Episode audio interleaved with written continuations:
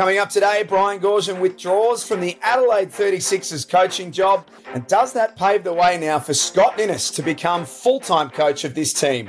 Isaiah Thomas, yes, that's right, open to a move here to the NBL. Is Bryce Cotton now in the conversation for the greatest ever? And this long break, how will the teams approach it? That's all coming up on NBL Now. It is Wednesday, the 21st of February. As always, great to be with you on NBL Now. The Wednesday edition is all about the man on my screen here, Derek Rucker. D Ruck, good morning to you. Good morning, Jack, and uh, I hope you're recovering. We had a hectic five days. You can probably just hear it in my voice a little bit. Uh, I'm just about out of voice. I've done too much talking in the last five or six days, but we'll get to the awards night and the finals launch very, very shortly. Let's jump straight into the hottest story to, over the last 12 to 24 hours, and that is Brian Goorjian, as reported by Olgun Uluc from ESPN.com.au, has withdrawn from the race to coach the Adelaide 36ers. And this is probably the best outcome for everyone, um, and prob- probably including Sixers executives and ownership. Goorjian has now laid a path for Scotty Ninnis to take over and get a nice deal and become the head coach of the 36ers for the next two possibly three seasons. Now, look, I'm not trying to discredit Scotty Ninnis because he did a really good job in salvaging that team's season.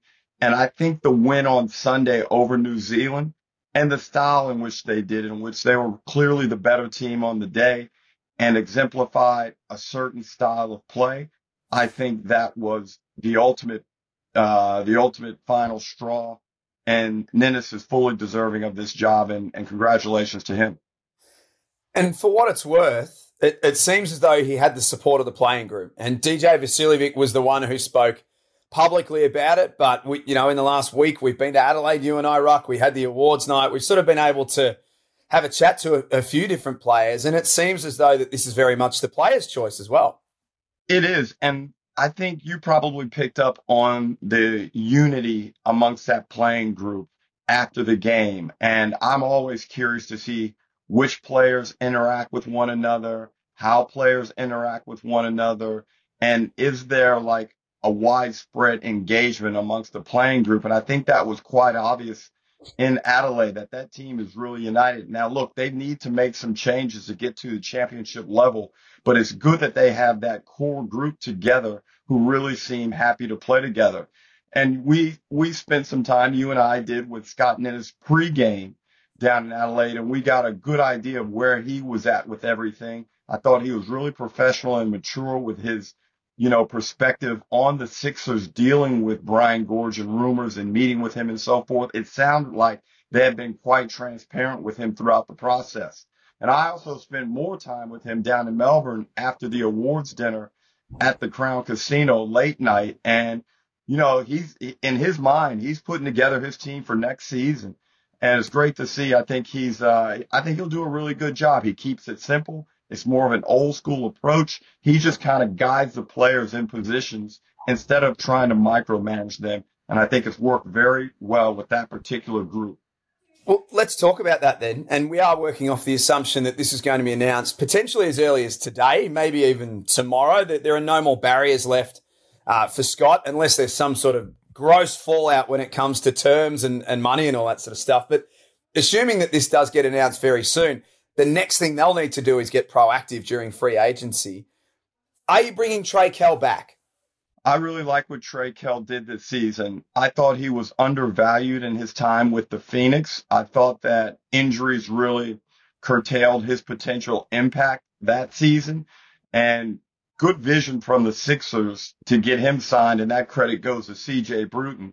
But if you look at rounds 12 or 13 all the way to about round 18, Trey Kell was one of the best players in the comp this season. He had a triple double in round 13 and he was the main driving force. He was the next piece to go along with Humphries and Vasiljevic to turn that team into a winning team over that stretch of the season. So you know, I really like the idea of bringing him back for another couple of years. The feedback that we got from the coaching staff and his teammates was outstanding. He's low maintenance. And from a playing perspective, he and DJ have a good playing relationship. They don't step on each other's toes out there on the floor.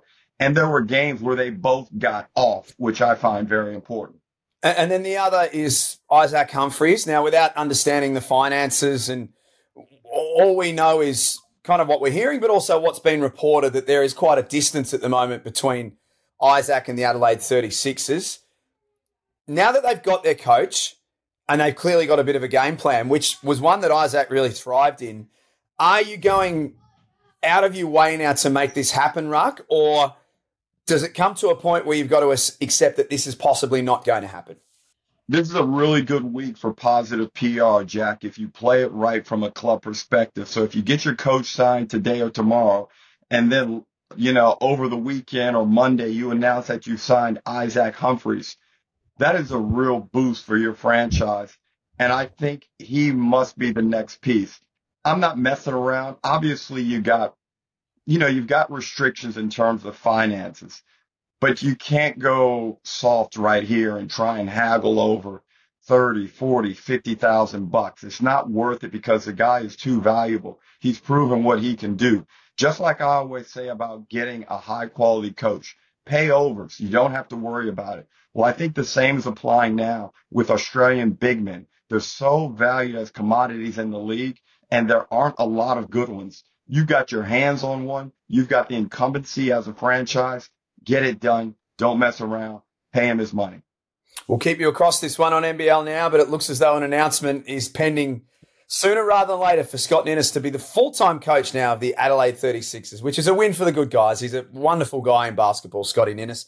Uh, Isaiah Thomas is in town at the moment, has been for the last week, has done a few different events, spoke on Tasmanian radio yesterday and said, I'm available. I love the game of basketball. I want to keep playing. I'm open to the NBL. And why wouldn't he be? You know, he probably has watched some games and seen the success of smaller guards in this competition, not only this season, but historically. He's friends with Jerome Randle. Jerome is a guy who had big time success in this league. So now Pat Miller's getting it done. Jordan Crawford's getting it done. And then we saw one of the MVP finalists in Parker Jackson Cartwright. He's dominating the competition.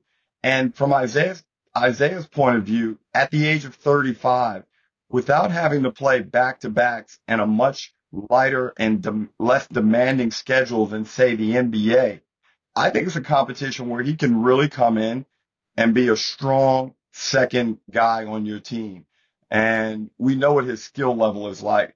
And obviously he loves the game. He's got a great personality. You know, there are probably a couple of teams out there that should give him a real good look. 550 NBA games. You can't sneeze at that one. Uh, there might be a few teams' ears that, as you say, would have pricked up in a big way with Isaiah Thomas saying that. Uh, watched NBL overtime. Couldn't catch it last night. Watched it first thing this morning love the conversation that Liam Santamaria had on the show about Bryce Cotton now and how it has evolved from Bryce being a star of the competition now to is he one of the all time greats? And Liam put Bryce Cotton in the same category as Andrew Gaze and Leroy Loggins. Now, we're not here to, to debate best import ever right now, but you've been in this league, Derek, for a very, very long time now. Do you agree with what Liam had to say? So I think I've got Bryce Cotton in that same stratosphere with Ricky Grace. I think they're right there side by side. And I always value longevity. And I don't think that's going to be a problem for Bryce, provided he can keep himself healthy. Now we've seen him get some knocks recently. I spoke with him yesterday at the finals launch. He's feeling pretty good. He's got the little knee contusion, but he has a body. His biomechanics are such that he can last till he's 37, 38, 39 in this league. And the other thing, he's really smart. He knows mm. how to learn quickly. He understands his competition. He's a historian of the game. He has great pride in his performance and he's a, he's a real, real inquisitive guy who's always looking to learn. He's curious. And I think if you put all those attributes together and just mix it with his crazy talent and desire to win, I think on the trajectory he is on, he is going to be right there side by side with, you know, it's going to be a 1A, 1B, 1C situation with Bryce, Andrew, and Leroy. Yeah. I agree. And I think the other part of Liam's conversation, which I thought was really important, is, and he and I were actually talking about this on our travels on the weekend. We all get emotional about our teams and situations in games, and sometimes Bryce Cotton can break your heart so often that you can almost love to hate him in some respects because of what he's done to you. But we're in the middle, Ruck, I believe, of, of an incredible era in Australian basketball with Bryce Cotton. We are watching, we're watching greatness. We're watching something legendary happen before our very eyes. And I think sometimes the negativity, you can talk about whether he gets fouls or whether he doesn't get fouls or whatever, but I, feel like all basketball fans should take a, a, some time to appreciate what we're witnessing. Is that fair?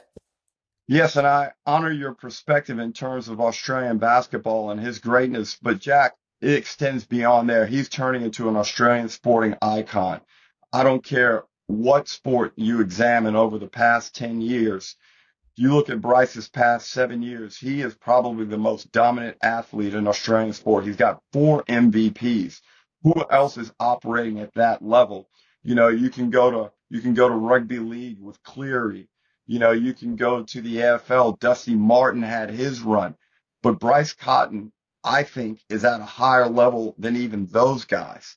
And there's no slowing him down. You know, what if he wins another championship this season? Yeah. And there was speculation earlier in the year, and I and I debunked it right away when I heard it that perhaps he was losing a step or his athleticism was called into question. And that was just crazy talk. Sometimes you just have bad stretches of play. And because he's so brilliant, he worked it out quick. And now he's back to being his dominant best. And I can't speak highly enough of his playing ability and what he represents in terms of his character structure. Just a very respectful and pleasant person to be around who has a lot of time for everyone. Finals launch was yesterday. Uh, you were in the house. It was a, a great morning. Scotty. Pippen was there. We had representatives from all of the six teams involved. I don't know about you, Ruck, but I came away from that one so excited about what's coming up in the postseason because th- there are genuine cases for all six teams, and I'm including Sydney and New Zealand in this. They would have to do it the long way around the mountain, but there are cases for all teams and their championship credentials. I really like the energy in the building, Jack. There was a tension and a competitiveness. You know, we had six coaches in there, and like they were all kind of in good moods, but they weren't really vibing with each other too much. They weren't giving too much away. And you could realize, you saw the seriousness of the situation, even though, you know, we were still eight, nine days out from round one tipping off. And I just feel like there's so much balance. We don't know how this thing goes. Yeah. You know, you look at Sydney, I would think that Sydney, given New Zealand's situation right now, are going to handle New Zealand and Sydney. But we don't know where Sydney team is going to roll up on the night. Maybe the team we saw crush Southeast Melbourne by 55 is what we're going to see for the balance of the playoffs, and they're going to go on a run, get through New Zealand, get through the loser of the other play-in game, and then face Melbourne United in a three-game series. Who knows? And, you know, on the other side of it, Illawarra in Tasmania, what a great game to, to start it off with. And Jack, yeah, people are asking me for predictions and I just don't know. You know, I can go through the hard metrics and look at it and go head to head and go on current form, but it's so difficult to predict. And, you know, Illawarra plays well on the road. Tasmania are tough at home. It's going to be fascinating. And I think, you know, the level of, the level of intrigue was high last year but it's so much higher this season. I can't wait. I can't. Uh, the 28th couldn't come around quick enough in some respects. It's almost the delay is going to kill us because we've got so many scenarios to play out in our heads, and we'll play out a lot of them on this show. Hey, before we finish up, we kind of teased this a couple of weeks ago. You've been very, very busy. We've been in the studio in the last week, and Derek Rucker's top 15 NBL players launches tomorrow. In the words of Swifty, are you ready for it? well, I worked really hard. This was probably a six to eight week project that I that I decided to go for, and uh, it was very difficult. We have so many talented and outstanding players and unique in so many of their different characteristics that I'm pretty happy what my final 15 turned out to be. And there are going to be some guys that are going to be upset, disappointed, angry at me. And if you're not in the 15, it doesn't mean that I don't think you're any good. This league is loaded with outstanding players, and there's so little between number seven and number 17 that, you know, I had to go over it so often. And, you know, I talked it over with a couple of confidants, and they gave me some real, real uh, direct feedback, which I appreciated. But I hope everyone really looks at it and and come up with your own 15. Share your own 15 um, in the comments section or create your own post or whatever you want to do because I'm really curious to see other people's perspective and perhaps how my 15 could have been better or it could have been worse. I, I'm re- I'm I'm just excited to see what comes of it, Jack. It is coming tomorrow. Keep your eye on all of the NBL social media channels, the NBL website, and of course, however you download this show and all of the great NBL podcasts. That is all coming up, and there's going to be a lot of debate on the other side of that. Ruck, have a great weekend, and I look forward to just seeing how your mentions and DMs how they unfold over the next three or four days once this thing drops. Thank you, Jack. I'm starting to get immune to the comments and the uh, and some of the negativity that gets thrown my way, but you know it's all in good fun and it's all in passion for the game and love for the NBL. So uh, bring it on. Thanks for being with us this morning. We'll keep our eyes across the Adelaide news, and of course, we will be back tomorrow.